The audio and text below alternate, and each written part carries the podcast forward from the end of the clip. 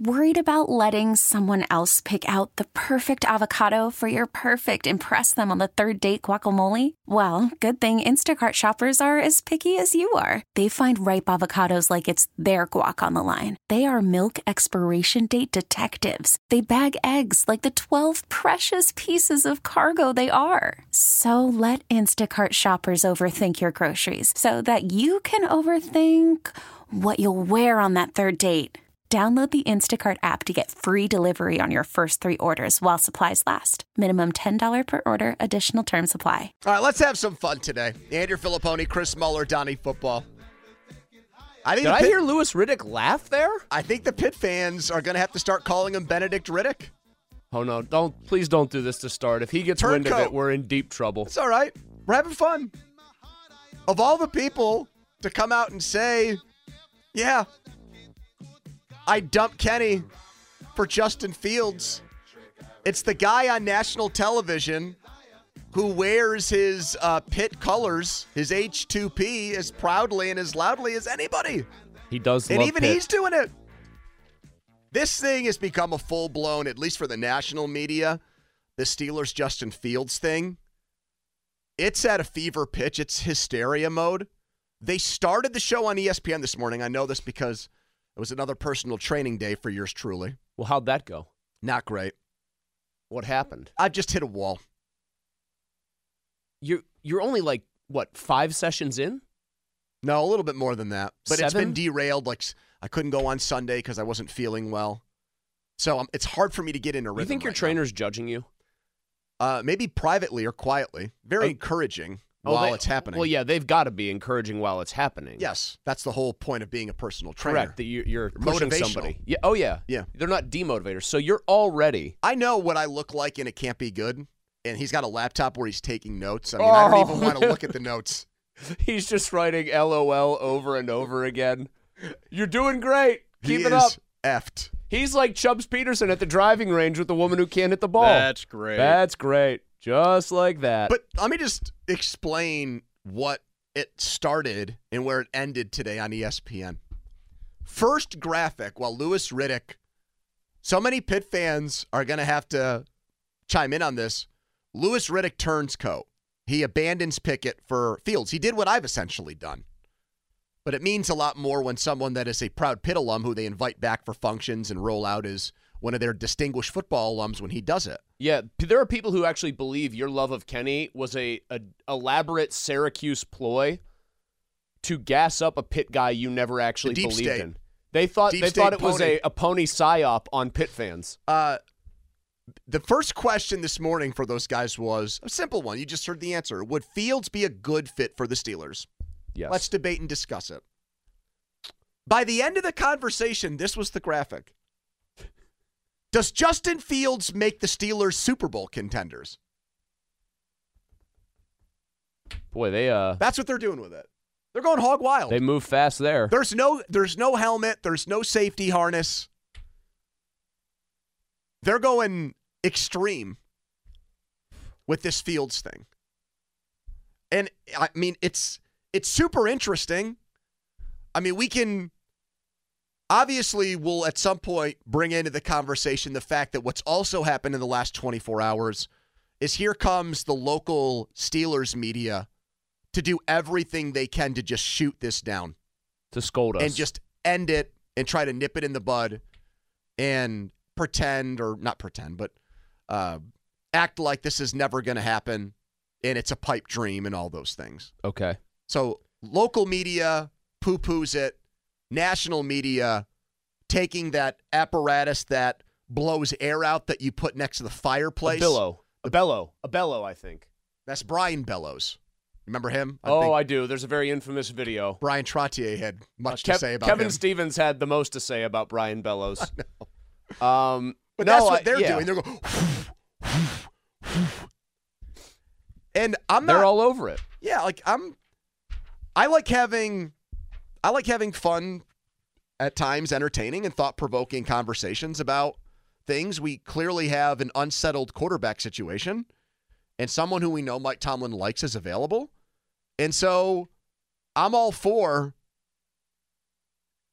debating and discussing whether or not we think it would work.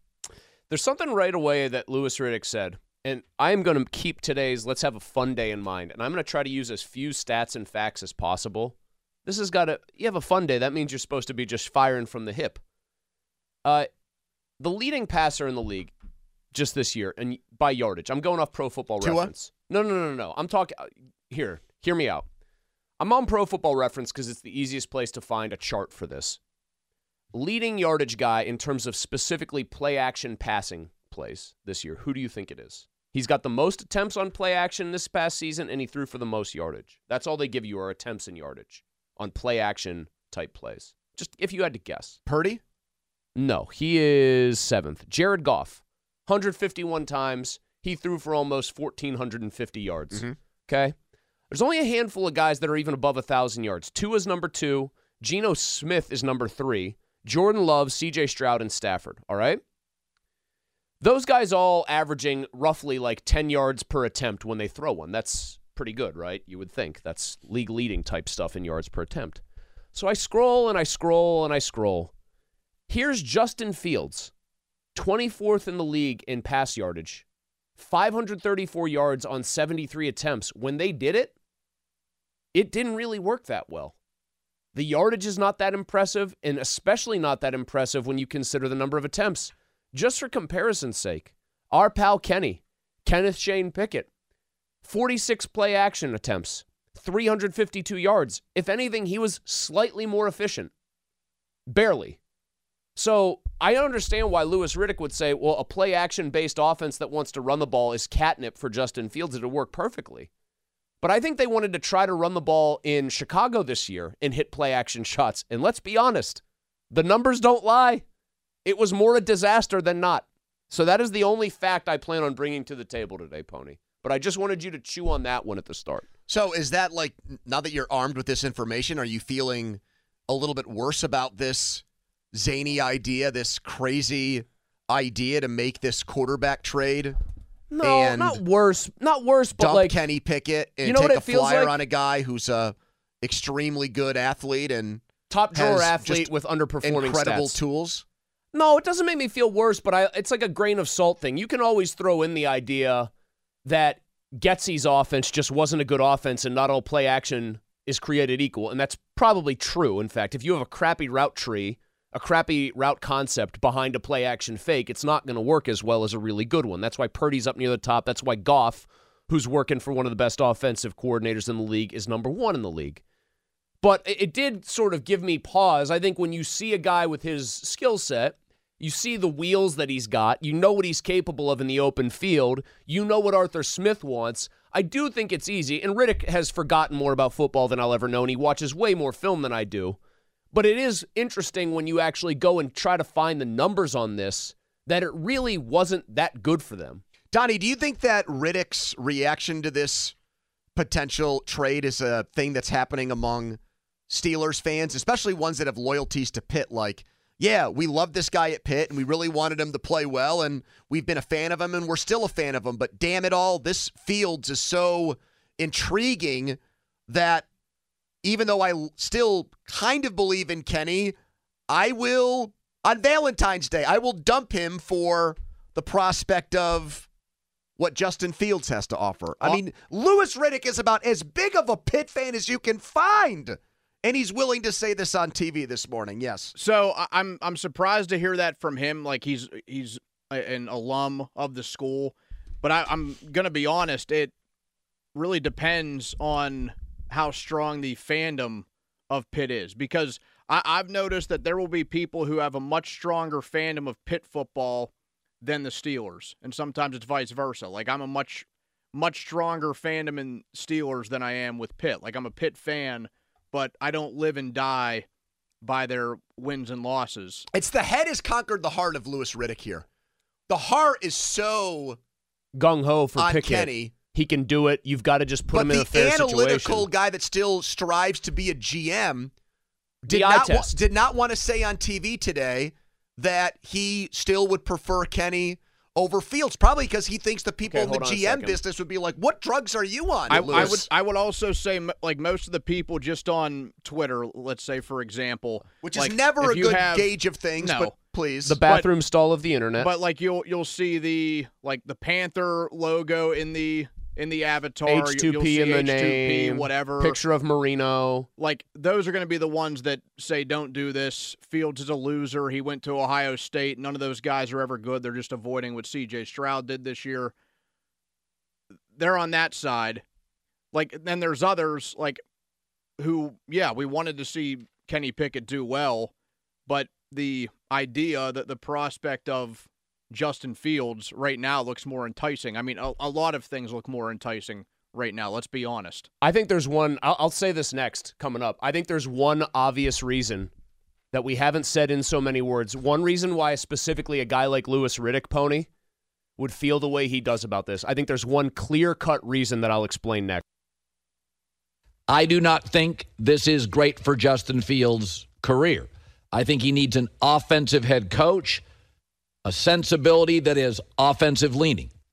The Bears and the Steelers, there's an argument, are the two most defensive driven brands in the league. I mean, the Bears have never had an elite quarterback, and the franchise is over 100 years old. And the Steelers' past five seasons, their best offense has been 23rd. Even when they had Bradshaw in the 70s, it was about the defense, steel curtain. So Colin Cowherd even talking about the Justin Fields to the Steelers rumors. He doesn't like it. He doesn't think it's a fit. Compelling argument? I think that Colin says something that's always in the back of my mind, certainly when it comes to the Steelers and quarterbacks right now. I understand they were an offensive franchise when Roethlisberger was in his physical prime uh, and then in his sort of mental prime at the position, but they almost had no choice to be. They definitely don't have a reputation for being a, a great offensive visionary franchise. Like, not even to use Andy Reid here, say Ben Johnson was somebody's head coach somewhere, you'd automatically guess that Justin Fields would do better in that setting because Ben Johnson looks like a guy who can do a lot. To go back to Louis Riddick, who opened this by admitting he would leave Kenny Pickett for Justin Fields, a Pitt man committing Pitt treason here. Uh, Louis Riddick does want to be a GM someday. He gets interviews to be a GM, so it's not a pipe dream.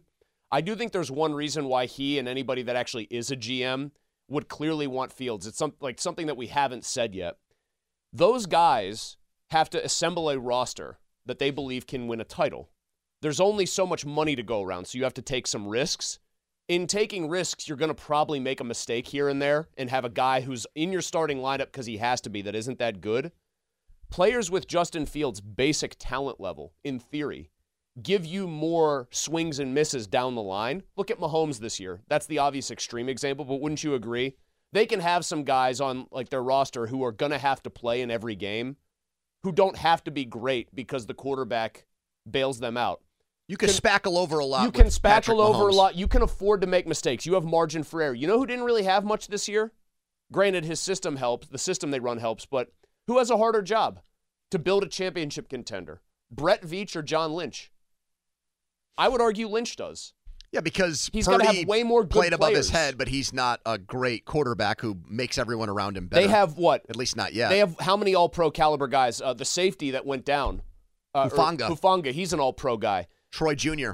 They have Greenlaw's basically like all pro capable. Bosa is one. Warner. Fred Warner is. Armstead's really good. Right. They have Javon Hargrave, who's great. That's like five or six huge names on your defense that you have to have. You Trent Williams, the best tackle in the league that they swung a deal for. They had to trade for McCaffrey. Receivers are really good. Samuel's one of a kind. McCaffrey's a stud. Kittle's one of the best tight ends. You've got to do a lot more good, consistent work if you don't have that quarterback that you think can bail you out of a lot of situations. Josh Allen would be the same kind of situation. All right, here is Will and Apollo with us. Hello, Will.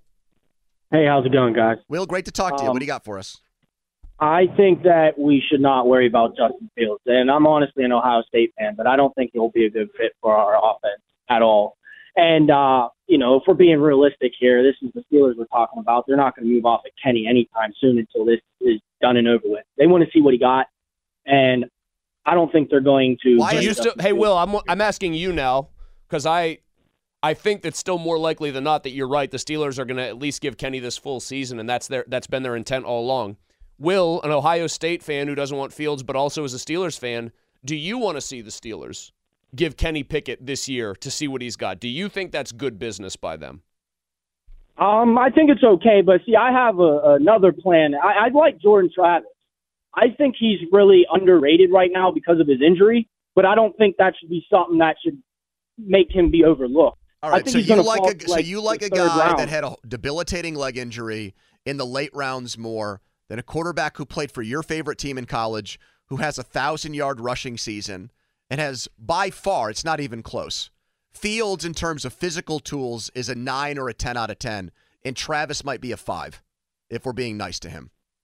Especially I post think he's a little bit more than that. That's my opinion. But to me, I think that he's just too unpolished, and the Steelers don't really do a good job at developing quarterbacks. All right, I'll respect that. Look, if that's what you want to say, like he is a there's a lot of clay there and you got to mold the hell out of it and this isn't the scene from Ghost where the ghost is coming in and helping you at that Was that a pottery wheel? pottery wheel that was very erotic.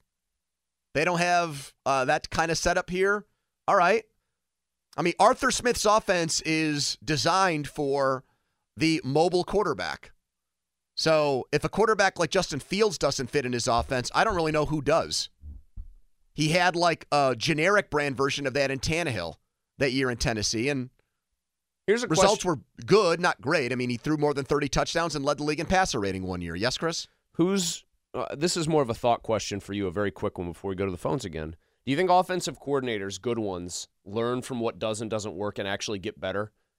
Like, or do you think that they're sort of monoliths? I think some guys have a system and they're stubborn about it, and other guys do adjust, uh, adjust See, and like I, I read the a- times. so do you think what do you think Arthur Smith is? Because I'd read a big piece on Kyle Shanahan before the Super Bowl that said the irony of of it being called the Shanahan offense is he doesn't even run it anymore. Like the things that are the hallmarks of his offense that's spread around the league. Yep.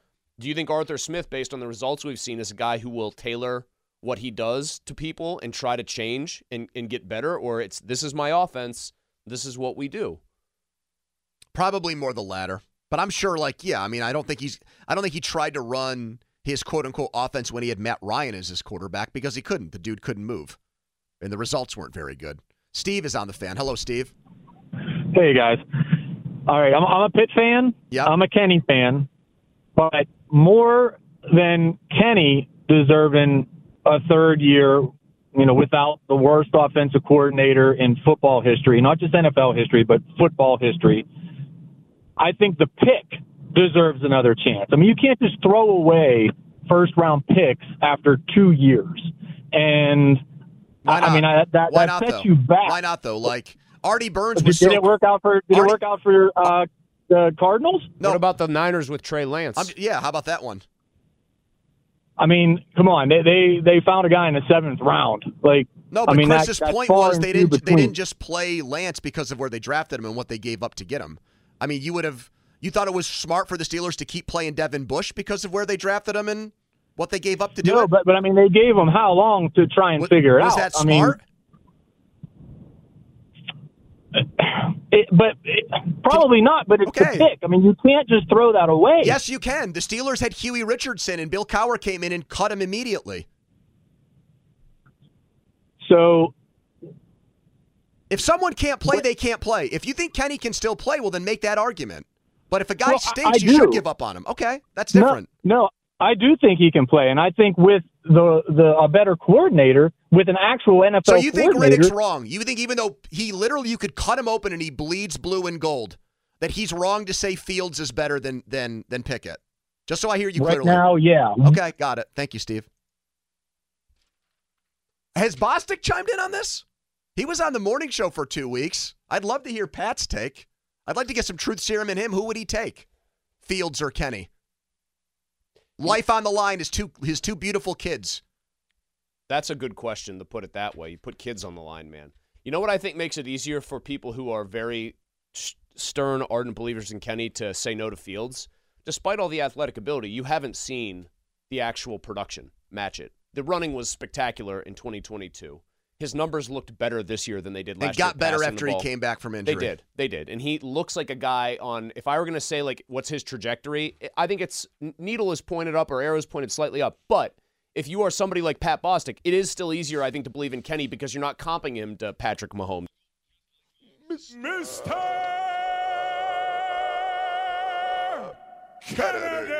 All right.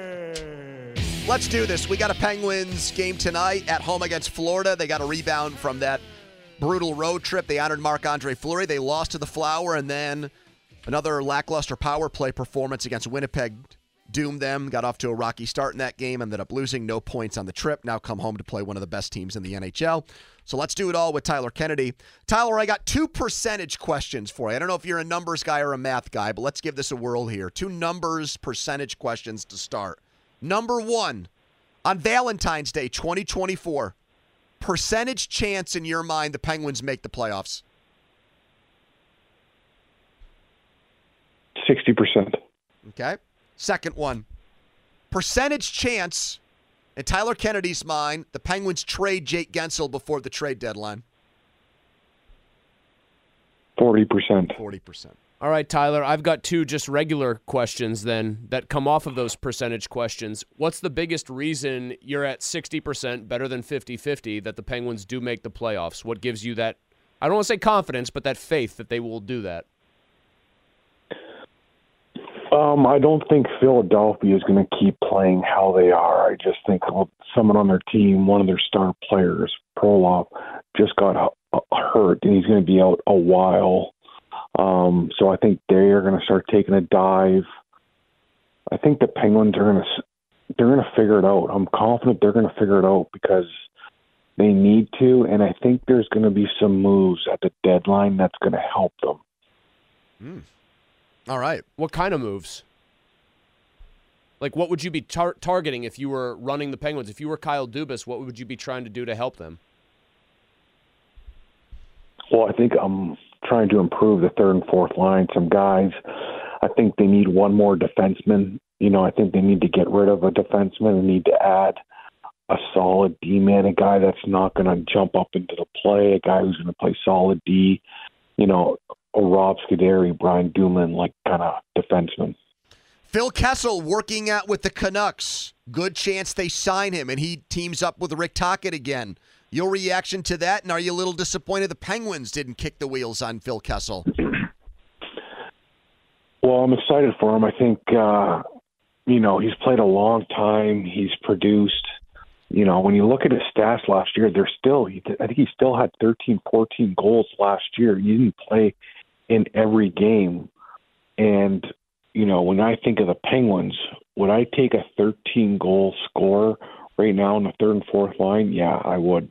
You know, they can they can use that scoring right now. Um and especially with Phil coming here, I think he's got a great relationship with Geno. I think Mike Sullivan knows how to get the most out of him. So I'm I'm surprised they didn't take a a stab at him just because I I don't think he's trying to break the bank either. I think he'd come on a a real cheap deal. I think he just likes to play hockey still. Tyler, another number question for you. Five, number of games Morgan Rielly was suspended for hitting Ridley Greig after that slap shot into the empty net. Your take on the whole situation, what Greig did, what you thought of it, and the suspension for Rielly after what he did? Um, I like when young guys come in and they make, you know, act like that, and like, hey, I'm here. I don't care who you are. I'm going to slap it and throw it down your face, you know, throw it down your throat. I like when young guys, he's a first year guy trying to make an impact. I have nothing wrong with them. Him doing that, I think it it adds to him staying longer. Um, the reaction, the Rielly, the Rielly hitting him high. I don't think he tried to hit him in the head. You know, I think it rode up his shoulder and caught him in the head. I think I think he got five games, right? That's a lot especially with his contract. He's losing a lot of money, so I think he'd want to take that one back. But um, a reaction was definitely definitely warranted, and you know, I just don't know if that five games was the right call for it. I think it was a mistake. I don't think he tried to hurt him. Um, I think it was too much for what he did. Penguins playing the Panthers on TNT tonight. That means Paul Bissonnette will be involved. When Tyler Kennedy was around Biz 15 years ago, did he project him turning into this huge media star? Um, maybe a little bit. You know, we used to have, uh, you know, we used to call it like Biz time and before practice because Biz loved to go out and he knew he wasn't playing that much, so he'd go out a lot and the next morning he'd always have stories about what happened the night before. So it was he was always entertaining. Um, he was a guy that wasn't shy to be around, you know, the veteran guys when he was literally a rookie or a call up. You know, he'd be trying to go for dinner with those guys. He was always well, like he was always outspoken and had his own opinion. So I don't, I don't think that he wasn't going to get into hockey in that aspect. I'm just surprised how well he's doing and how far he's gone with it because, you know, where he's seen him three or four years ago to where he is now hanging out with Gretzky, those are big steps for him, you know, but I'm happy for him. He's a great guy. Um, I met him last year at the All Star. I saw him at the All Star game last year, and it was we had a good conversation. And he was just like, "Yeah, everyone's just trying to make it after their career. You know, it doesn't matter what you're doing as long as you're you're doing something and keeping you know your mind on the right tracks. Because sometimes after you're done, it's it's hard to get your feet uh, underneath you and try to figure out your life. So I'm happy for him. Tyler Kennedy, Penguins and and Panthers tonight, first of a back to back. It's a big one. Tyler, thanks for coming on with us. But I realize that that is a superpower for you, though. The ability to go and dis- and do things like you're describing without actually feeling the tension of how awkward you're being is just amazing. I, I'm jealous of you, and I mean that sincerely. Yeah, see, I I, I feel like I'd be putting the well, I the told you the people there in a story on tough the air spot. the other day. About I think The I said tough mentioned, spot. I think I mentioned this on the on the air. I think I did when at Starbucks she literally said to me, "Hey, How about a tip? how about a tip here?" oh yeah, I shut that down. Yeah. Larry would have. Man, Larry would have. I shut that down. I spiked that back. I stuffed that like I was uh, a Emeka Okafor back in the day. watching Pitt UConn. I, see. was. Um, but yeah, I just I I'm I'm totally fine in those situations doing that. All right, so we just heard Field Yates. Donnie was the I, I knew bring it full circle. Donnie tweeted this this morning that ESPN's first mock has Bo Nix going with the 20th pick. So you got ESPN saying Bo Nix to the Steelers at 20, and you had CBS Sports, our guy Ryan Wilson, who went to Carnegie Mellon, who we have on the air once a week during draft season, uh, mocking Michael Penix to the Steelers. So before we get, like, I don't want to do this now. I don't want to have the conversation yet where we're just inundated with people that saying, well, they're not going to do it. Okay, before we get the, they're not going to do it. Pony, hold on. They're not gonna do it. Can we just talk about how that option makes us feel? Like if that's if if you're kind of ranking or grading the things that you'd like the Steelers to do at quarterback between now and training camp, where does using their top pick on a quarterback fall for you? Where where where does that slot in? Is that one of the better ideas? Is that one of the worsts? Is that somewhere in the middle? So one of us can give a sit on the fence take about it. Like where does that one? Is it? Does it depend on if it's Nix or Penix in this discussion? 412-928-9370 if you want to chime in. I'll let you go first here. Chris. I don't love either of those guys at pick 20 because I already feel like you are. I feel like they are going to be subject to, even if they, especially in Penix's case, because I feel like I've heard him more than Nix as a second round guy, subject to the quarterback premium, where guys who are clearly not the 20th best player in the draft because of where the, because of playing quarterback get drafted maybe a round or two earlier or 30 picks earlier than they should. That just would feel like in some ways Is that your way of kind of tacitly saying that's what happened with Kenny? Yeah, although I think both of these guys are more gifted than Kenny. Really? Yeah, I do. I think Nix has a way better arm. I think Penix throws a way better deep ball. Penix, the the big part for me with him would be the injuries are very much there. You cannot ignore them. He's had a clean bill of health for two years, but he is a major, major medical red flag. Uh, I like the way he played, although obviously in the uh, in the college football championship game he was horrible. Yeah, but I learned my lesson on that. I'm happy that you just brought that up because Pomp got into this with me last night because he wanted to talk about this. If it's good enough for Pomp, it's good enough for me. And he said last night he brought up the Penix bad game against uh, Michigan. We all watched it, and I thought, you know what? Damn it! I did the same thing with Stroud. Stroud played like garbage against Michigan. Stroud looked like ass against Michigan. And because all of America sits down and watches Ohio State Michigan every year, I saw that and it happened two years in a row, and I like completely docked Stroud The- for how the- he played against the Michigan defense. And this Michigan defense that Penix played in the championship was probably better than the one that Stroud played. Okay, but to make this a one to one comparison quickly, we're just talking about one game in the college football playoff. Penix looked great in the first one, really bad in the second one. Stroud, everyone suddenly started to have a different tune on. When Why? he played well against Georgia. Because he tore Georgia apart, Yeah, and they did. probably should have won that game, and it ended up being a harbinger of things to come. He showed stuff he'd never showed. Uh, Nix, Nix is weird because here's the thing: it seems to me like people feel he's a pretty clear, better prospect, safer prospect even than Penix. I watched Penix beat him twice and play really well to do it. I know. Like it's hard for me to shake. I understand. I'm not stupid. I understand that. I know, but Todd perf- Blackledge also outplayed Dan Marino in a no, game. No, that's what I mean. I get it. Like I understand that college production does not equate to pro prospects. I'm reading like the the Pro Football Network. I got Tony Pauline. Their I like Tony a lot. They're, it's not his report. It's one of his writers. a guy named Ian Cummings writing up the Bo Nix draft scouting report. And granted, they haven't gone through all the machinations here, the, the combine. My God, the positives on this guy make it sound like he's the second coming of Christ. So we but got then the negatives, the negatives are just as extensive. it's bizarre. So 60 seconds for all of us before we. I get don't to want a it. I don't want it. I'll just say now. I don't Okay, want them to do this. So thank you for giving you that. guys. Donnie? You guys have three minutes between the two of you. I, I would say no to this as well. But there was something that we, we had Ryan Wilson on on both yesterday. guys on Penix and Nix or I would say no to both of them at 20. Yeah, I mean the only quarterback, the only quarterbacks I would take is if one of the big three dropped, like had an amazing. Jayden Daniels drop being the big, the last guy of the big three. Yeah. Uh, but something that, that Ryan Wilson said yesterday, and he's the one that has the Steelers picking Penix. He was the CBS guy.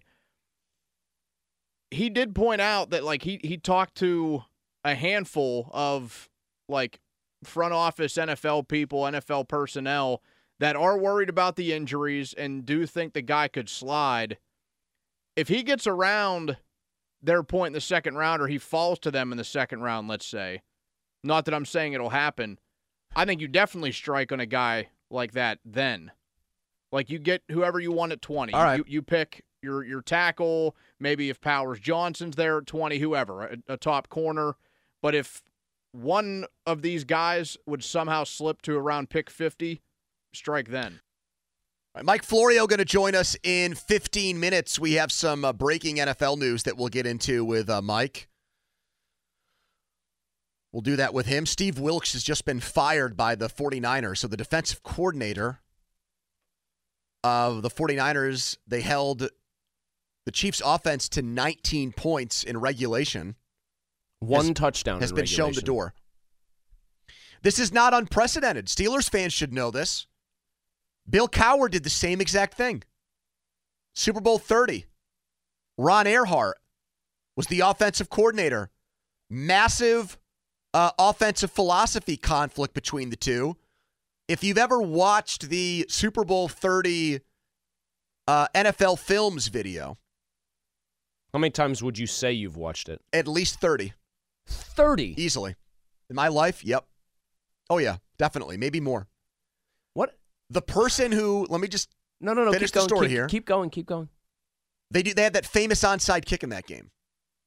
Cowher's on his headset. He's mic'd up by NFL Films. He's talking to Chan Gailey about going for it. Gailey wasn't even the offensive coordinator yet. He was, I think, the quarterbacks coach, Wide receivers. Coach. wide receivers coach. It completely just like leapfrogged his top offensive assistant coach. It was over. Um, so they lose. He gets kind of scapegoated. Not really, though. I mean, it was a long time coming. I would say the same thing about Wilks. They did you know that with Wilks there in San Francisco, they had a similar situation as we had with Canada, where he kept going out booth sideline, booth sideline, like they couldn't figure out what was where was the best place for him. And in a rare moment by Romo of clarity, do you remember? Uh, I think it might have been on that last touchdown drive. I think it was third down, and Shanahan called timeout, and Romo goes, "Ooh."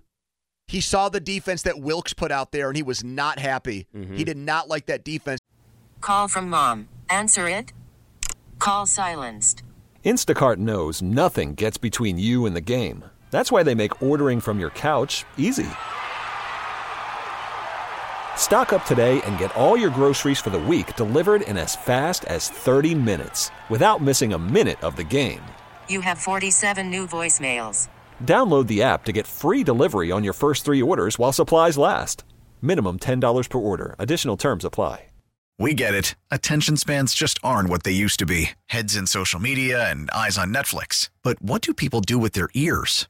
Well, for one, they're listening to audio. Americans spend 4.4 hours with audio every day. Oh, and you want the proof? Well, you just sat through this ad that's now approaching 30 seconds. What could you say to a potential customer in 30 seconds? Let Audacy put together a media plan tailor made for your unique marketing needs. Advertise with Audacy. Visit ads.audacy.com. And they immediately went to Shanahan on the sideline, and he's got the play sheet over his mouth, but you could tell he's just cussing like crazy. He's pissed that he had to waste a timeout there because the uh, play call from Yep. defense was so bad. I mean, I still think he's They had pretty the good third at his defense in the NFL I this think, year. he's, I think he's pretty good at his job. Wouldn't mind him being the Steelers' defensive. Co- Why do I even say that? I'm just going to stop the Terrell sentence. Lawson got an extension, Mulsey. But hold on, Just like Mike Munchak's not coming back because uh, it's not even that. It's not even because that, Pat man. Meyer got an extension. It's not even that.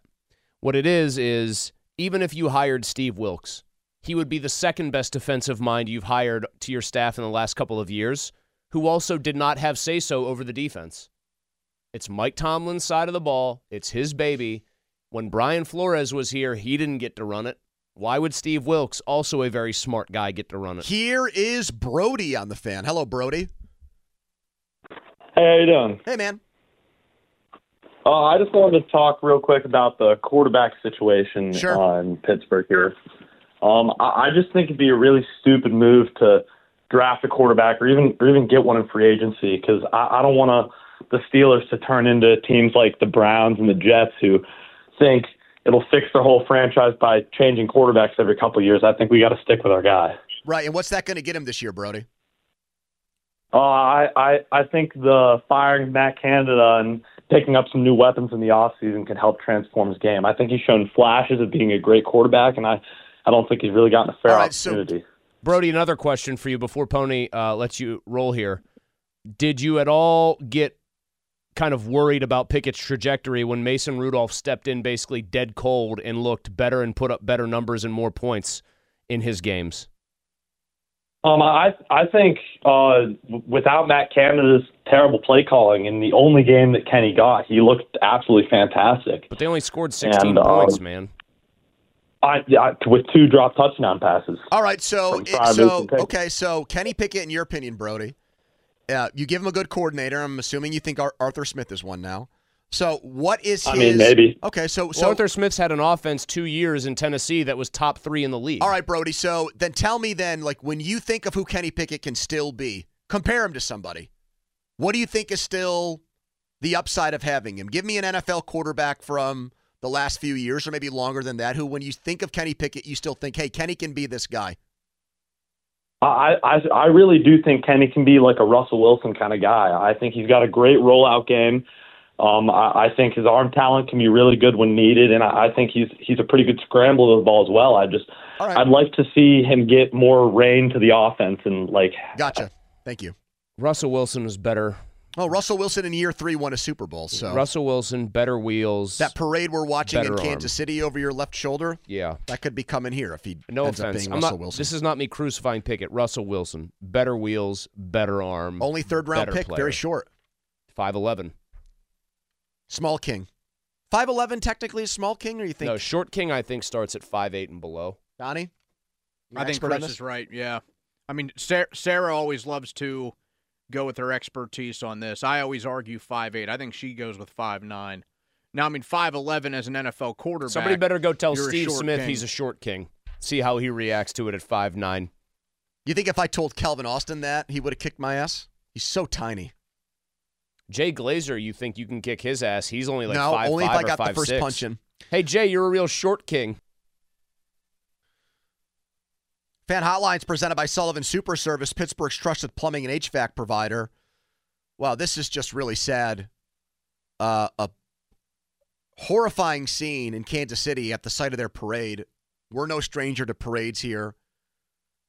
Penguins parades in the last 10 years, Steelers Super Bowl parade, 15 years ago. I just saw a clip going viral again of Troy Polamalu when he jumped, I think, off the bus into uh, the crowd there and was surfing on fans.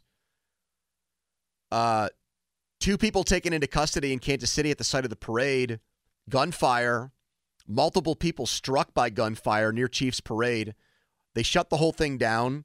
One of my best friends, Nick Wright, FS1, is broadcasting there. They took his show off the air. They're now showing Fox News on FS1. Uh, he's tweeted that he's safe, which means a lot to me, obviously. And then we also know Justin Watson, the South Fayette grad. And Andrew Stockey from Channel 4 just reported that he spoke with Watson. And uh, Watson told Channel 4 that his family and the players and the players' families who were inside Union Station, I guess, where the shootings took place, are all safe. So. The f- one fire official I've seen that's being quoted eight to 10 people injured. Haven't heard anything worse than that. Hope we don't hear anything worse than that. So far, it's just eight to 10 people injured uh, and two people, like you said, in custody. Obviously, Mike Florio, who joins us right now, Pro Football Talk, his team of reporters and insiders are following this. Mike, I really don't know how to segue out of this. It's just such a horrible, disgusting thing to happen at what is supposed to be one of the biggest celebrations of the year when a team wins a Super Bowl. And, you know, when you think about it, on the surface, it's shocking, it's stunning, but when you consider how prevalent these incidents have become in our world, in our country, it isn't surprising. It's only surprising it's taken this long for it to happen at one of these events. Yeah, I don't really have. I I would agree with that, actually, Mike. I would agree with that. And now I'm not even going to say I'm seeing children are part of the uh, people being treated for this. So I'm just going to say that and, and, move on from it with no further statement. Pony, would you like to, yeah, to Mike, try a football I'll, question? We'll try here? to do, we'll try to do football here. Uh, we've got Adam Schefter saying that the Steelers and Mike Tomlin specifically is a big fan of Justin Fields. I'm sure you've seen that clip and some of the commentary that's trickled down from it. Just your thoughts, Mike, on the likelihood or, or possibility of Fields ending up with the Steelers. I mean, the first question is whether or not the Bears will even move on from him. Plenty of people think that the Bears should trade that first overall pick, maximize the return like they did last year, build around Fields, let Fields continue to develop. You know, I always compare first round draft picks, all draft picks really, the lottery tickets, and you got to scratch all the silver metallic paint off before you know whether or not you have a winner or a loser. I think that we still don't know what Justin Fields is going to be, and it's a calculated risk if you trade him to take Caleb Williams, the presumptive number one overall pick, and hope that he'll be as good or better. It adds extra pressure to him without question if you trade Justin Fields that he'll be as good or better than Justin Fields. But when you look at Fields and you look at what the Steelers' current options are, he's clearly better than the options that are already on the team. So if the Bears decide they are going to go all in with a quarterback and they're going to trade Justin Fields, the Steelers would make sense for a destination for them to to uh, to to trade him to. Mike, I'm kind of surprised you don't think it's fait accompli that Fields is gone. I I would think you'd want to have it unquestioned that if you're using the number one pick on a quarterback, he's our guy. He starts day one. That's the way it works 99.9% of the time that you think there's the possibility they'd keep both?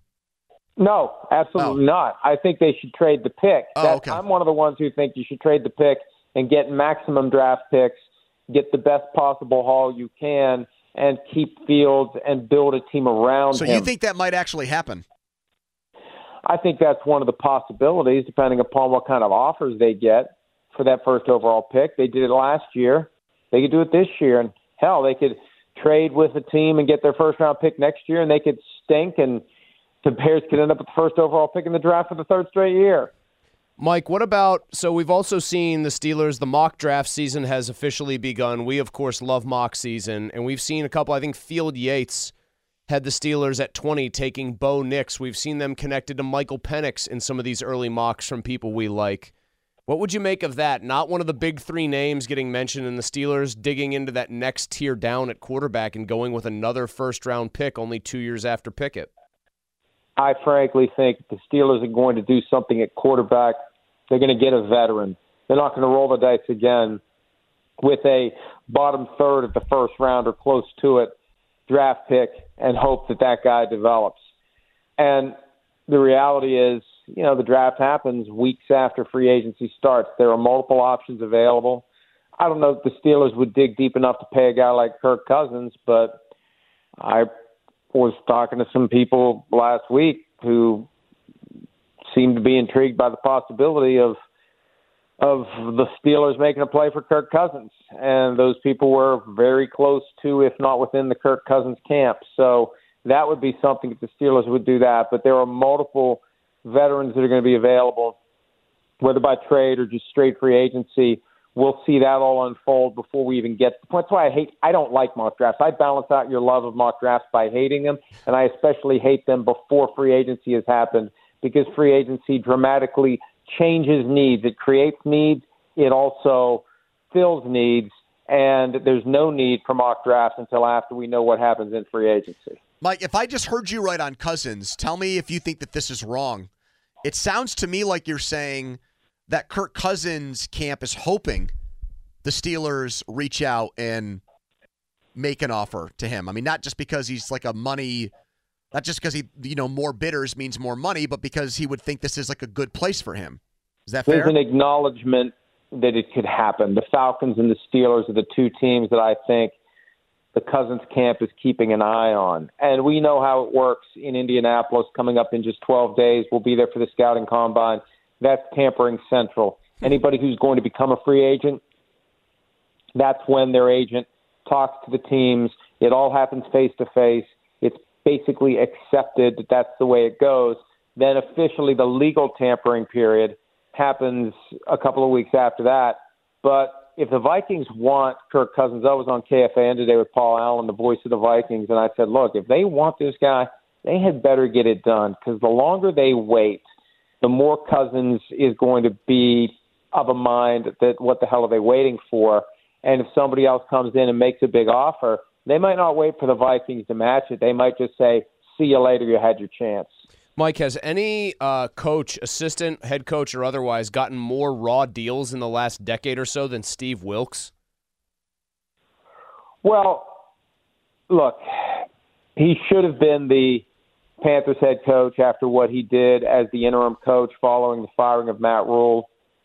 And the idea that he's basically the scapegoat for the failure of the 49ers to win the Super Bowl, I don't love that but they apparently think they can find somebody better than Steve Wilks to run that defense, and and we'll see.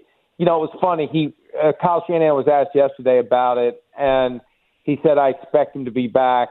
And just the way he answered it, the way he prefaced it, it's like, well, this may be trouble. At least they didn't screw around and and string him along. They put him out there where he can still try to get a job. And I'm sure there are some teams that are thinking, damn, I wish I'd have known Steve Wilks was going to be available. I might have hired him instead of the defensive coordinator I did hire. Yeah, the timing is just brutal for him. That's exactly right, Mike. Uh, he could go somewhere as an assistant head coach. We've seen that happen this year in multiple different places where you just kind of wedge that extra person onto the coaching staff who is an added voice, especially for a young head coach. I don't have the full list of coaches in front of me, but that may be an option. And here's the other thing, too. There's no way he signed a one year contract with the 49ers. Yeah, they're paying him. So he'll get paid for 2024, uh, 2024, excuse me, even if he doesn't find anything. All right, Mike, we'll talk again next Wednesday. Thank you. Thanks, boy. I think almost every You know, single so- team would be cautious with that, but I'm also on your side of it to say Super 2 clearly has something to do with So, like it. Keller last year threw 194 innings and made 32 starts. So that's about what you do now. You don't do 250 anymore. There's no more like Randy Johnson's or Roger Clemens. So would they be comfortable with him jumping from 120 to, to almost 200 No, I and think making every start? No. I think they'd be more comfortable with him doing something closer to Mitch Keller in 2022 innings wise, one 130 actually to 160. But the only problem with what what I'm saying here though is I know it's not the same level of strain, but if he's pitching at, at AAA, they're still innings. They still count. Right. So so my thing would be back to How many to- minor league innings is it worth burning of that? If there's Yeah. a finite number in the tank, which Right. there obviously is, if they're probably going how to many shut, are worth if using? they're probably going to shut him down at some point late in the year yeah. because they don't want him making 30 plus starts. If he's only going to make like 20 to 25, let's say he makes 25 Yep. if he's healthy. I want to make him making the 25 in Pittsburgh and not you know, uh, If he's 10 as- in Indianapolis and 15 here. If he's as close to a finished product as you're going to get already, which seems to be the consensus opinion on him, is that there's not a ton, if anything, for him to really learn in the minors. I would rather him be eating into those innings here, e- even if that means for the very start of it, he's on he's on like innings counts in the major leagues in games. You know what I mean? Like even if it means Paul Skenes's only going to go five innings because they're kind of going to baby him, albeit against the best competition. They're going to Yeah, keep, strict pitch counts. Fine. I'm. I would rather see that than like I hear he's going seven and two thirds shutout in AAA. Who gives a rat's ass? Get him up here. That's what I would want. That's the best. Mike is also Michael McKenry also in there is is sort of like hinting at you want him to be available to you for a deep run or something like that. Doesn't he offer you if he's the best pitcher in your organization? Doesn't he do the most to help your team right now? Well, yeah, that's by why- pitching innings for the major league Yeah, club. that's why I'm not overly optimistic about the Pirates. Not anywhere close, because I just don't see the pitching yet. They went out and they got. He said it. He didn't use the term. They got innings eaters this offseason.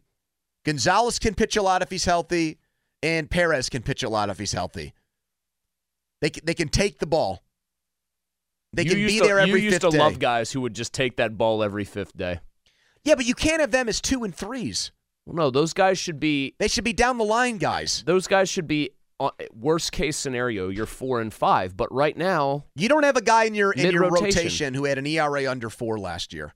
That scares me. I, I guess That's why I want to see Skenes sooner rather than later because they didn't bring in guys that make me think, okay, we can be patient with Skenes and still be a playoff sure there- he this doesn't year. have to. He doesn't have to break through some ceiling where it's just oh we can't find any room for him at the end. There's just too many good pitchers. It's the I opposite. mean, Dottie, if Skenes doesn't show up until June after Memorial Day, are you going to be pissed?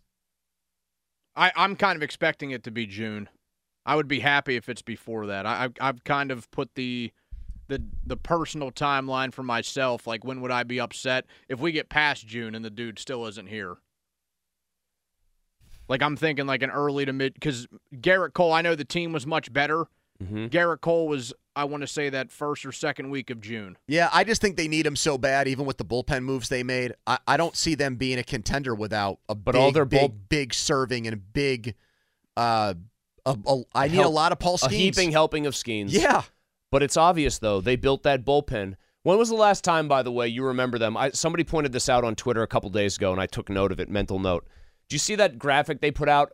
Basically, good luck scoring on us on this bullpen, and they had essentially the. I think it was Austin Bechtold. I'll give him credit. He actually said, "I love the Pirates announcing basically the entire bullpen now, i.e., like there's no worry about somebody has to make a roster spot." They're trying way." to make a Shark Tank. Right. That just gives further credence to the idea that it's we want basically everyone not named Mitch Keller to throw us five innings in a given game. Yep. Maybe get us six, and that's house money. And then we're just going to keep rolling this deep bullpen out there. Everything is telegraphed to. It's not going to be Skenes when people want it Here's to be another here. one for McKenry. Now, McKenry knows catching. That was his position. They just went out and signed Yasmani Grandal. We know that uh, Endy Rodriguez is out for the year. So, what does that all mean for Henry Davis, the former number one pick? I think the signing of Grandal kind of pushes him back into AAA.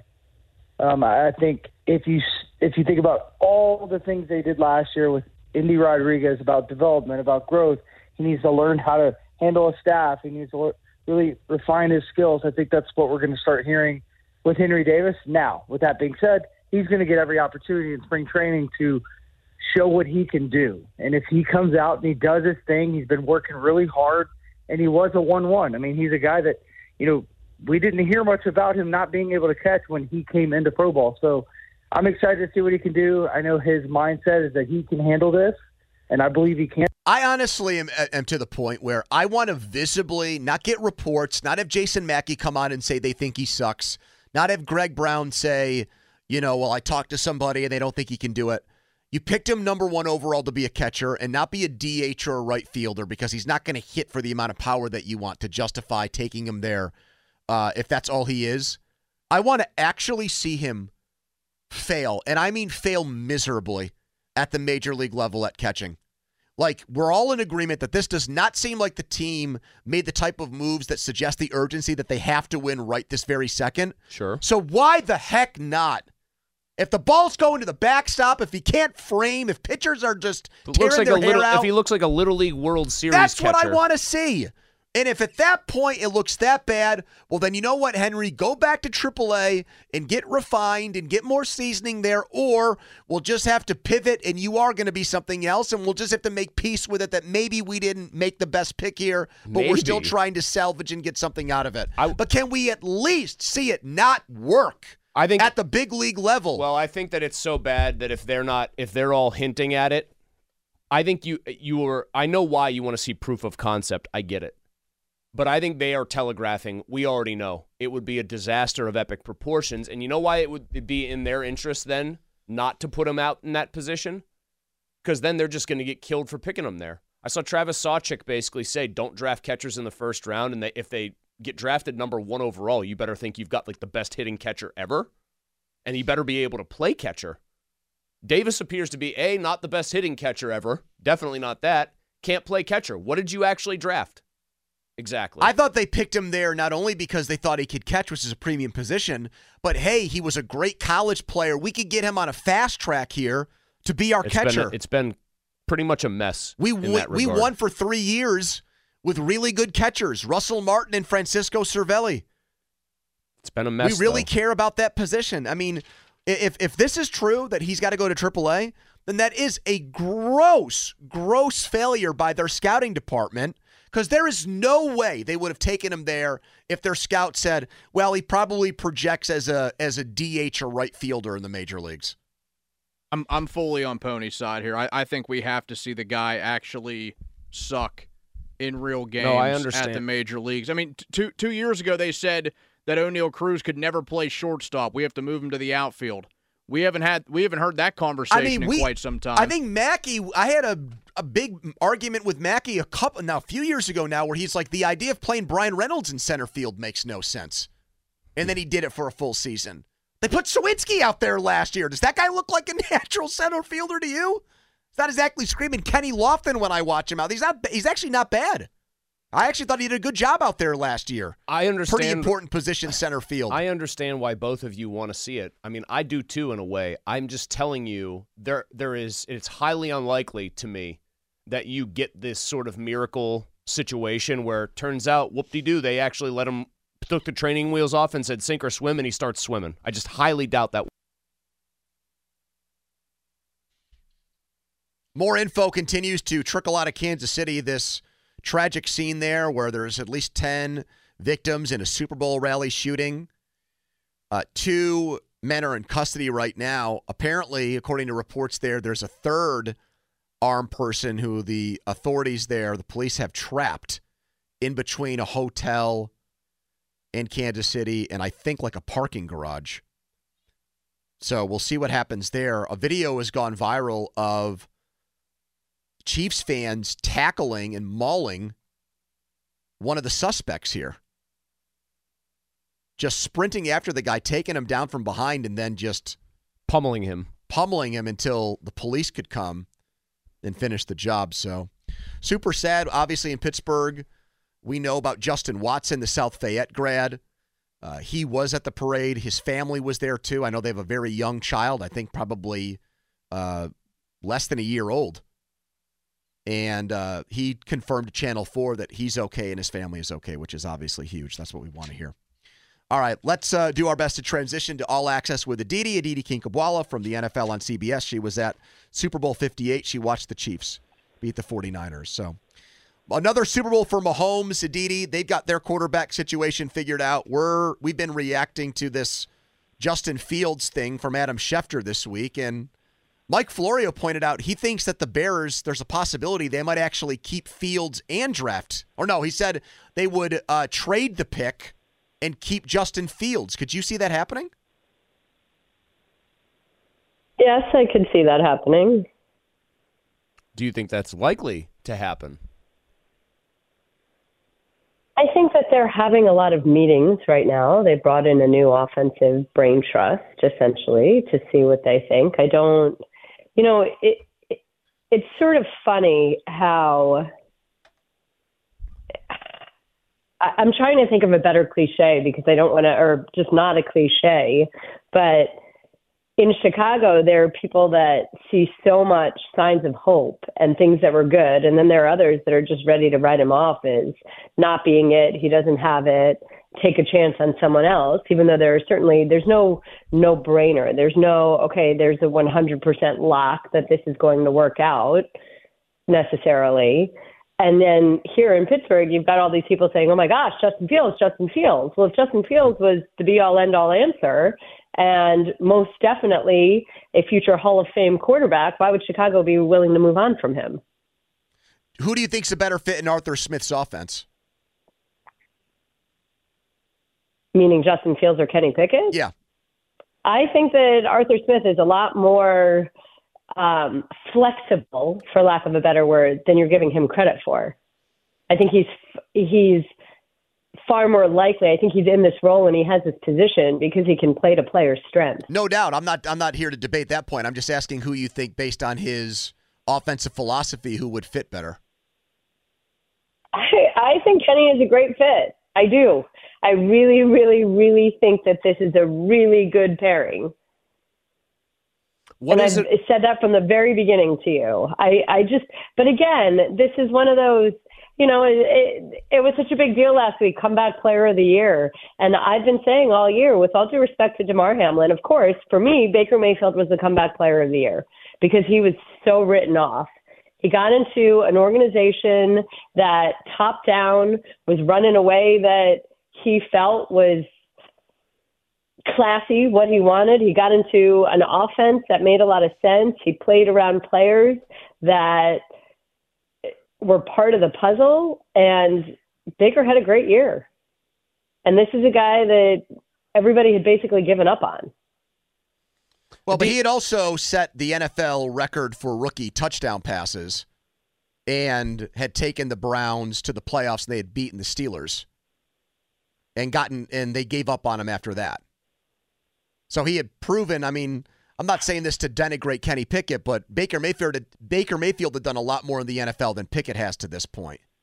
Yeah, I'm sorry, but Kevin Stefanski is a way better play caller and offensive mind than what Kenny was in for the first two years or year and a half. Well, would you say career. Freddie Kitchens is better And- than than that stuff too? Because that's who he put up those numbers with originally before Stefanski got there. I mean, Freddie was running a lot of what Todd Haley had, and you know how I feel about Todd Haley as an offensive mind. Setting aside all the other things, I think for six years that Todd Haley was in Pittsburgh, the things that he did with Le'Veon Bell, with Antonio Brown, with it, you here and you could say, yes, that's the future Hall of Fame quarterback. Yes, that was a great offensive line. Yes, this is a great wide receiver and a great running back. But you could also argue it the other way that he got the most out of that wide receiver. He got the most out of that running back that he created something to take advantage of everybody there. Uh, I mean, Aditi, there's are no you are, question. are, are you convinced that like your belief that this is a perfect fit between the offensive coordinator and the quarterback? Do you get a strong sense that that's how the Steelers feel? Definitely. And that's not Arthur Smith wouldn't have been the guy, wouldn't have gotten the job if they didn't feel that way. And I do think that there are multiple pieces to this puzzle. If they were ready to just give up on Kenny Pickett and move on from Kenny Pickett, I don't know that you're hiring the same person. But Arthur Smith it fits the philosophy of the way the Steelers organization wants to play offense, also fits the quarterback that the Steelers felt really fit them organizationally, personality wise, all of that. Fans may be willing to give up on a player. I think there's way, not just I think, I'm sorry, from everything I am told, there is way too much that we are seeing right now that says the organization, which ultimately makes a decision, is not ready to just wash their hands and give up. And that there is a recognition that there weren't enough puzzle pieces that fit the right way, that you weren't necessarily setting up this young quarterback to succeed.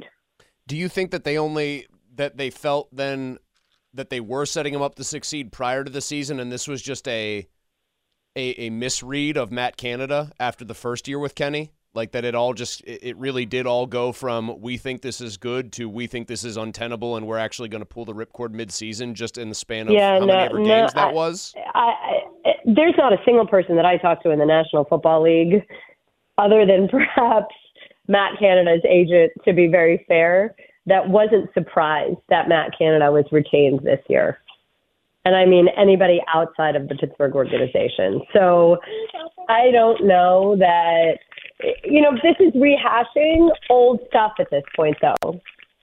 Shouldn't we see be sitting here moving forward? Aren't you curious? I mean, I saw Najee Harris last week, and we were talking about Arthur Smith, and he was very much, you know, to be fair, skeptical. These guys need action. Words are nice. I can sit here and say, hey, I think you're going to like this guy. I think that he's going to hold these receivers accountable in a way that has frustrated you. I think you're going to see some change. And if Najee's response to me was basically like, okay, sounds good, but let's see, that's very fair. That's really fair. I mean, it's the same exact thing that Tua said about Mike McDaniel that Mike McDaniel talks a good game, sounded good, but you need to see it. And so, like, we can sit here and keep having this conversation. I'm telling you, I feel good about the signs.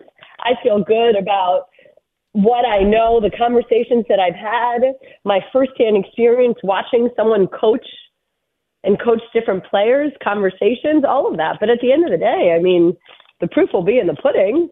We'll see it when these players take the field. I just think that at this point, instead of trying to talk about how to run Kenny Pickett out of town, maybe it's better. How do you better support Kenny Pickett? What are the pieces that you need to get into place?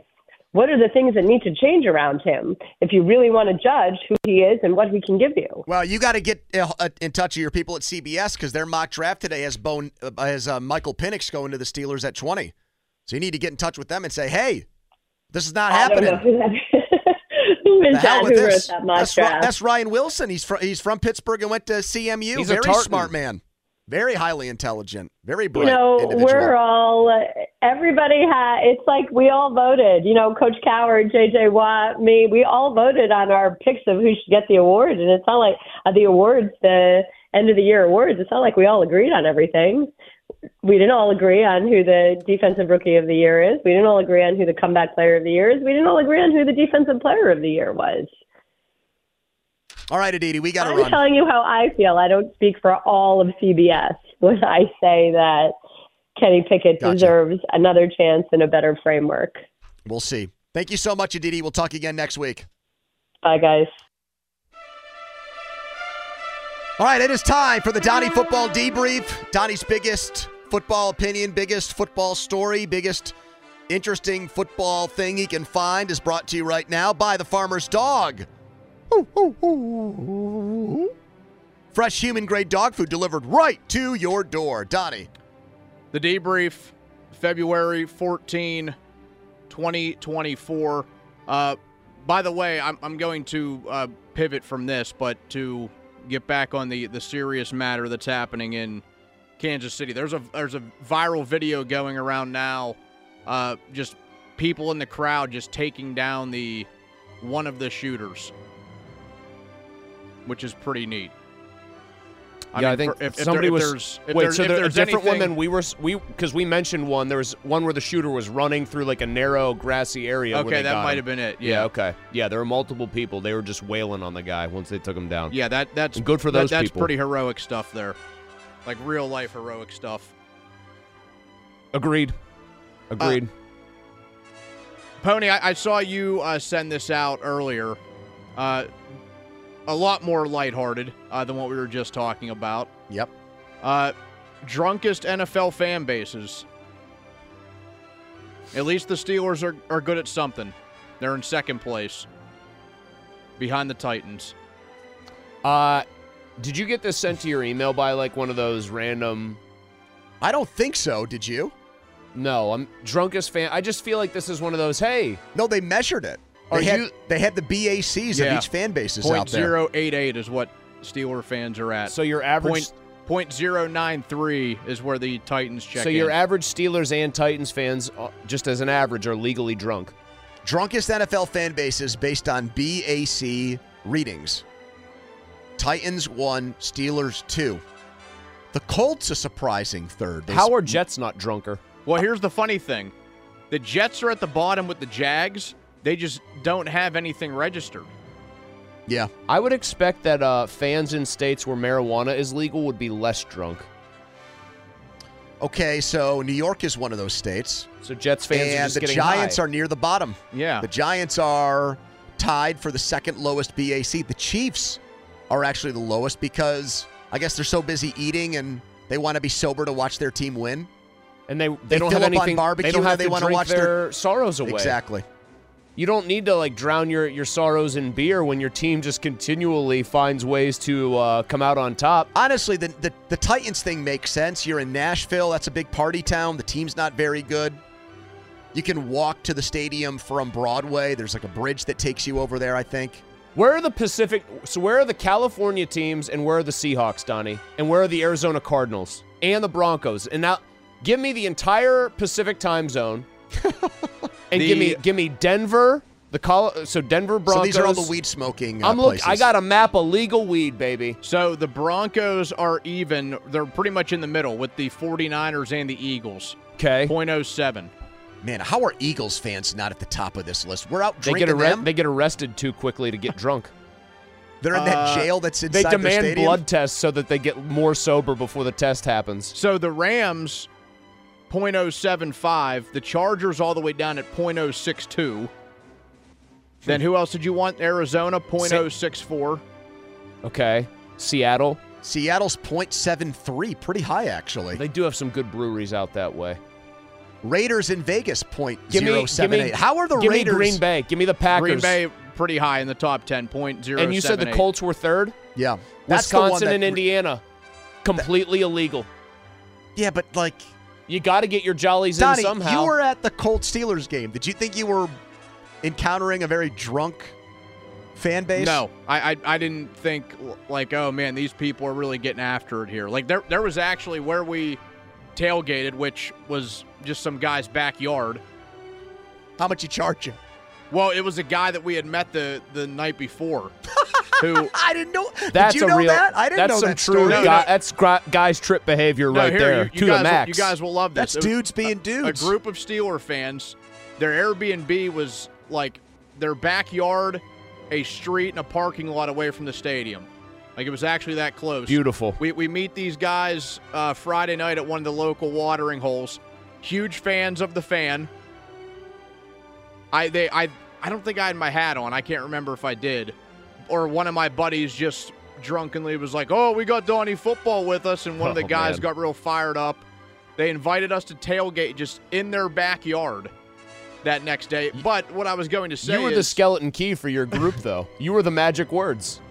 there there was an entire there was a gigantic parking lot like to the right of us where we were set up. It was like a third full.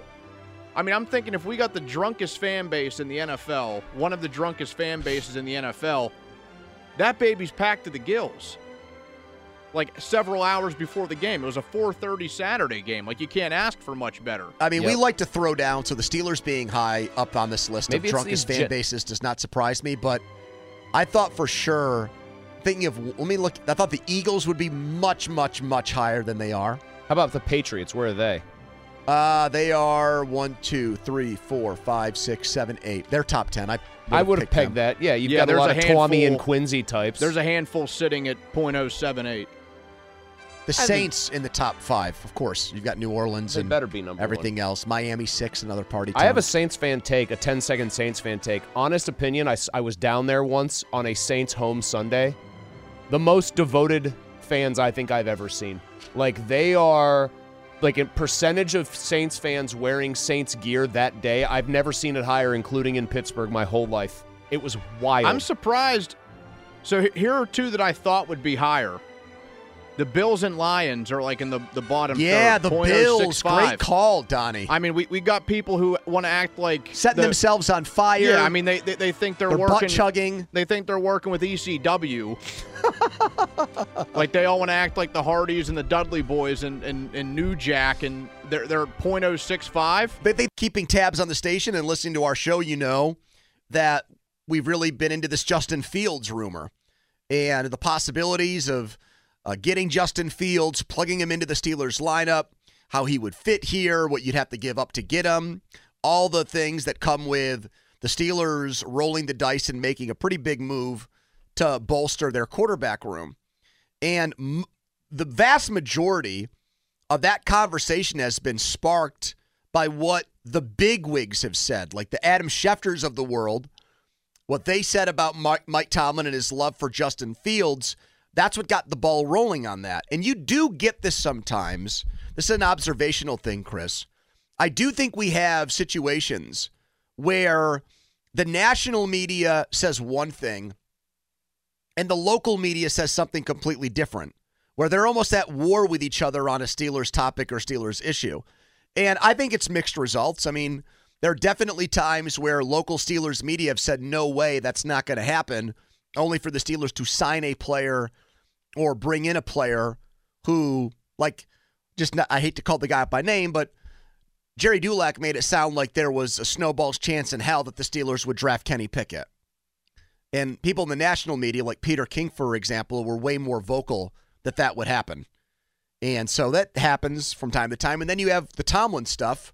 Local media, I think, was way more convinced that Tomlin was not going to resign or take a break and would be back as the Steelers coach. So if they're playing a seven game series, it's like 2 2 through the first four games. And there's a big game five coming up between this uh, Now debate would- that goes on between the local and national media on the Steelers. Now, would Kaboly saying, don't be surprised if Mitch Trubisky's your backup quarterback in week one, That and the a- national media saying uh, he's as good as gone? Is that a three run homer for the national media? Yeah, that was a big win for them. Earl, they got one an, back Earl, there. an Earl Weaver special to start the game. I got to be fair here because I want to make sure our our fans are educated as as well as entertained. You've got Schefter and Albert Breer, and we even had um we had Mike Florio bring up Kirk Cousins' name earlier in the show. The local media in the last 24 hours, the local Steelers insiders, it's like they had a secret meeting and they got their talking points and they got their message and they're all on the same page. They're literally all saying the same thing right now that the Fields thing is not going to happen. And what seems to now be their take is that Mason Rudolph is going to be back. That's what Mark said in that clip. He thinks that makes the most sense. Bob Labriola on the Steelers website said the second quarterback is likely to be Mason Rudolph. That comes from inside the Steelers' own offices. He works for them. And then Dulac in his chat today said, Yep, still most likely Rudolph. And then I think at one point he was asked for, like, he was asked about a projected Steelers quarterback depth chart, and he said Kenny one, Mason, uh, Mason two, and then somebody picked in the sixth or seventh round three. So they've all conspired, these Steelers insiders, to shoot down the dreams that we have of the Steelers doing something bold. So they're probably together cackling at the uh, ESPN mock draft today that had Bo Nix going to the Steelers with the 20th pick. Mason Rudolph is the wild card here in the sense that they can all say they think he'll be the second quarterback. If Mason Rudolph doesn't want to be here, he won't be here. Unless the Steelers pay him an amount of money that would be a farce to turn down. Where his agent's like, Mason, I know you don't want to be there, but they're offering you just fill in the blank with an amount of money he would never in a million years turn down. Probably ten million a year, I would say. Two years, twenty million. Mason Rudolph's agent says take it. But they can say all they want that it'll be Pickett, Rudolph, insert drafted quarter late round drafted quarterback in the three spot. Mason Rudolph has to want to come back. We hear reports that he doesn't, that he's not, that he's looking Well, so that's what NFL start. again, the national versus the local. Literally at the Super Bowl, you've got the three big insiders from the NFL network on the field, and they all say the sense they're getting is that Rudolph wants to test the waters and really wants a fresh start somewhere else. Now, what you, to try to educate and entertain quickly a little bit more, I will say a lot of the national insiders, their sources are agents, and so they might be doing an agent a solid by saying that, trying to drum up a market. That is how the sausage gets made. Locally, I do think you tend to get more team officials type But I of think sources. all of these insiders have a good relationship with Rudolph. I think I Rudolph agree. is very media friendly. I mean, I think him and Dulac have played golf together, as a matter of we fact. We play golf together. So, I mean, there, there there's a couple of uh, ways to, of going about this. The first one is like, do I believe that there that the Steelers, of all the moves that are out there for quarterback, like the now that Trubisky's gone, somebody's got to fill those shoes. Who is it? Who's the guy they're going to bring in as the number two with a chance to be the number one? is it Mason Rudolph? I still am betting against that because awkwardness it would create, the division it would create on your own team. And if they really wanted to do it, I think we'd be hearing more about how the Steelers were going to negotiate with Rudolph before he went to free agency. It's their exclusive time. He's still on their roster to be their guy. They could be eh. greasing the skids right now for it. If he's a top priority for you and that is your preference, Treat him like it. you have a window to talk to him where no one else does. Yep. So make him a real offer. And I've been told, or I've heard nothing that makes me think that that's actually going to happen. So I am actually skeptical of what the local guys are saying about this. That's number one. I also I need to interject here. I do think they locally you're hearing it poo-pooed way too much that it would be a potential big problem in that locker room. Everyone's saying, "Well, that's what competition's for. If Kenny can't handle it, too bad." Guys on that team right now already want Mason to be the man. Diontae Johnson literally said it. It's one of your two best receivers. He said it straight away. They I want him to win the job. So I think this idea that you can just slough off what might happen to that offense in the locker room if Mason's clearly outplaying him, but Kenny's still named the starter, like in camp even, I think that would be foolish. And I and with all due respect to Kenny, who I really like as a person and thought he was going to be a great quarterback, and I've heard positive things about how the way, the way Rudolph's treated people and everything else. I don't think either guy is good enough where you've got them butting heads and locking horns and made the best man win like create something like the competition yields something that is going to be special enough to do that to go through that.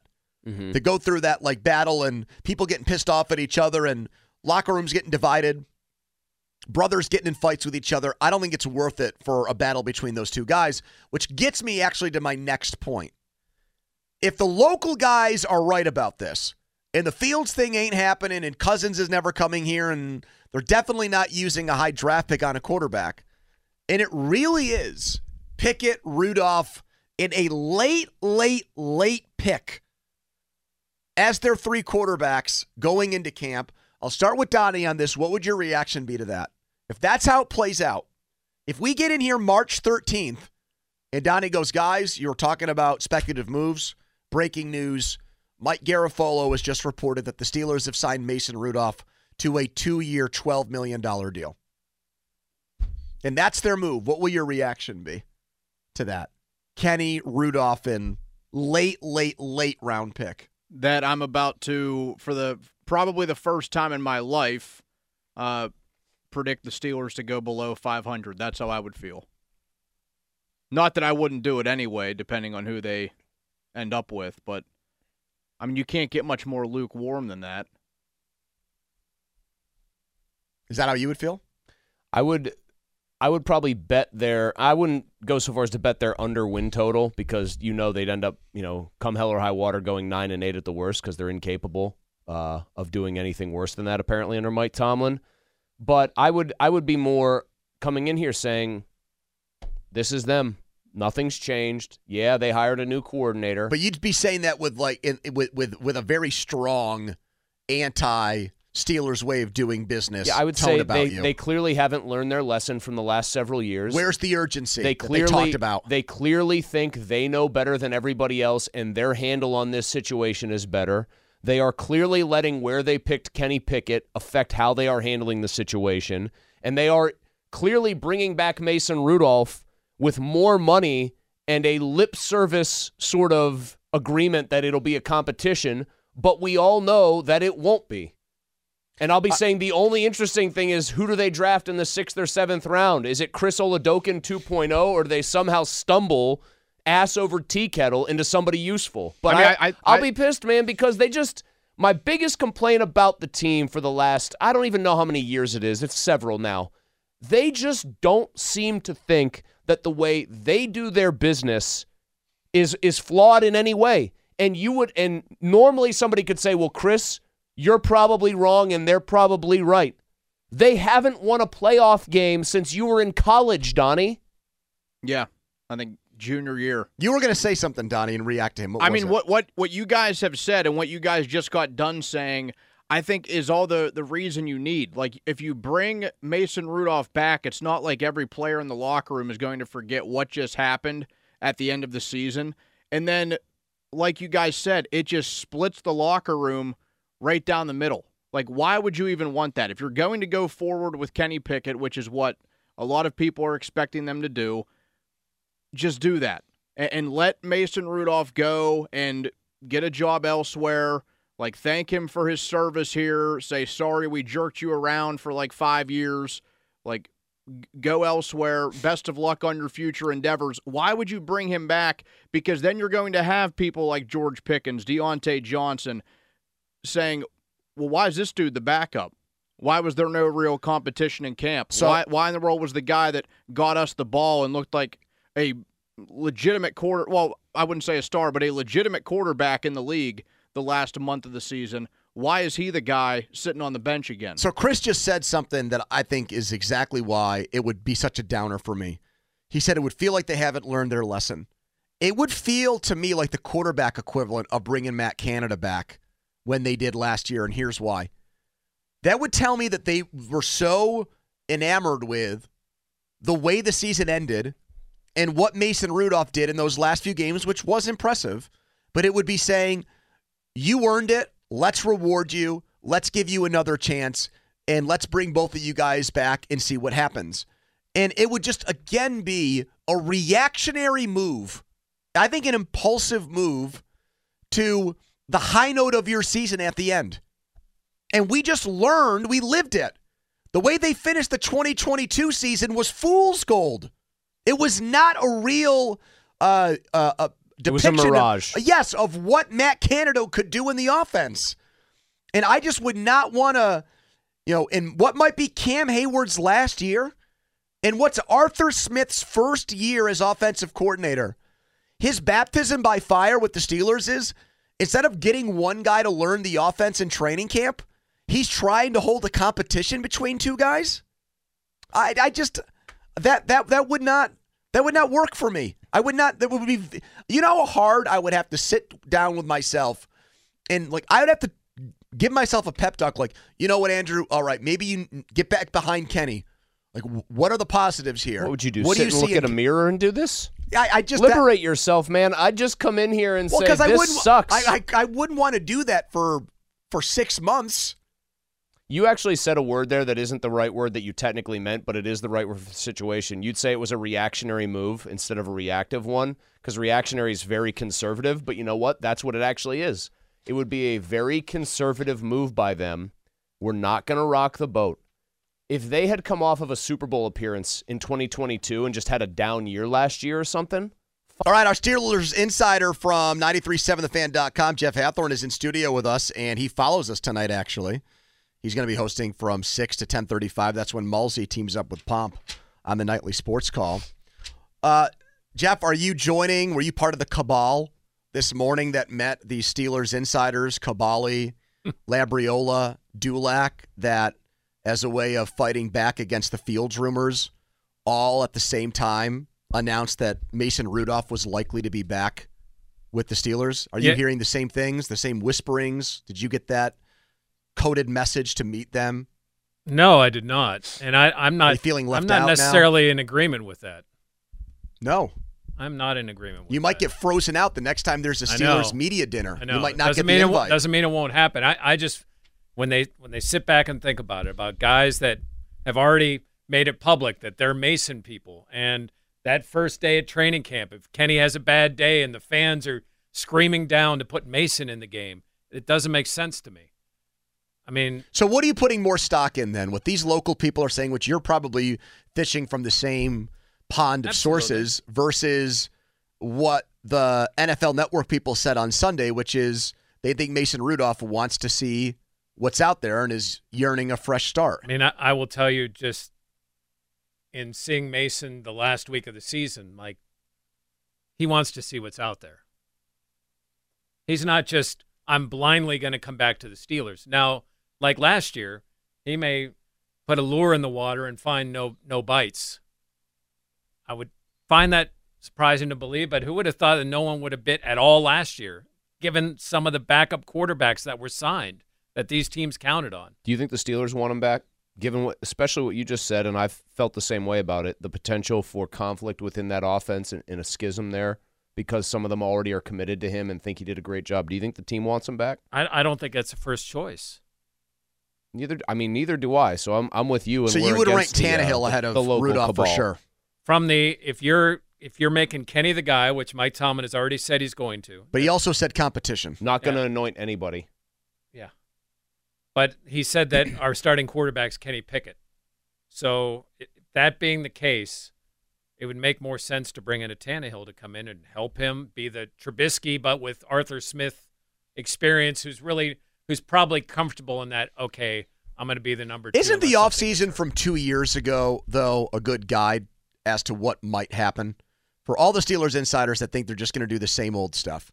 They told Rudolph when, when Ben retired that he was going to get the first shot at it. Then they signed Trubisky and told him he would be the starter. And then a month later, they drafted Kenny with the tw- with the twentieth pick. So if you're Mason Rudolph and you have other options, why the hell would you sign back here? Why would you believe that you're actually going to be in a competition to be the starter? Because Tomlin gave you a shot, and then he kept Kenny on the bench when you played well. If I were Mason Rudolph and a team offered me, say the Steelers hypothetically offered me two years, nine million, four and a half million a year, and the best offer I had elsewhere financially was two years, eight million, I would sacrifice that million bucks to go pursue offer number two from somebody else. It would be worth forfeiting after taxes several hundred thousand dollars to go pursue it elsewhere. It Now- really would. Now, the advantage, obviously, in signing with the Steelers, as opposed to, let's say, he were to be offered by Buffalo to be the backup quarterback. Well, you're not going to get a Trubisky chance. will probably end up back there. right. You're not going to get a chance there. But let's just say that's. Whereas if you want to get on the field and think you'd have a chance to get on the field, obviously Pittsburgh. So Jim uh, got into Dulac's chat today. Some random guy named Jim. And said, if you oh. had to guess right now what quarter, what three quarterbacks will the Steelers have going in the regular season, he said Pickett, Rudolph, and possibly the guy they draft in the sixth or seventh round. I agree with the late round draft pick being the third. I think that makes sense. That you look at somebody that may, that slips in the draft. There's no pressure on them. They just they work. Then you see what they have. So, what do you think is more ridiculous, the idea that Rudolph comes back, or when you see mock drafts have Bo having Nix. the Steelers take Bo Nix or uh, Penix, Penix. with the twentieth pick? I, I think that's more ridiculous. Yeah. I mean, I, I I get it. You can watch what Penix, at, at least what Penix has done, is different. He's a lefty. He's got his wheels. He took Washington to be this unbelievable story.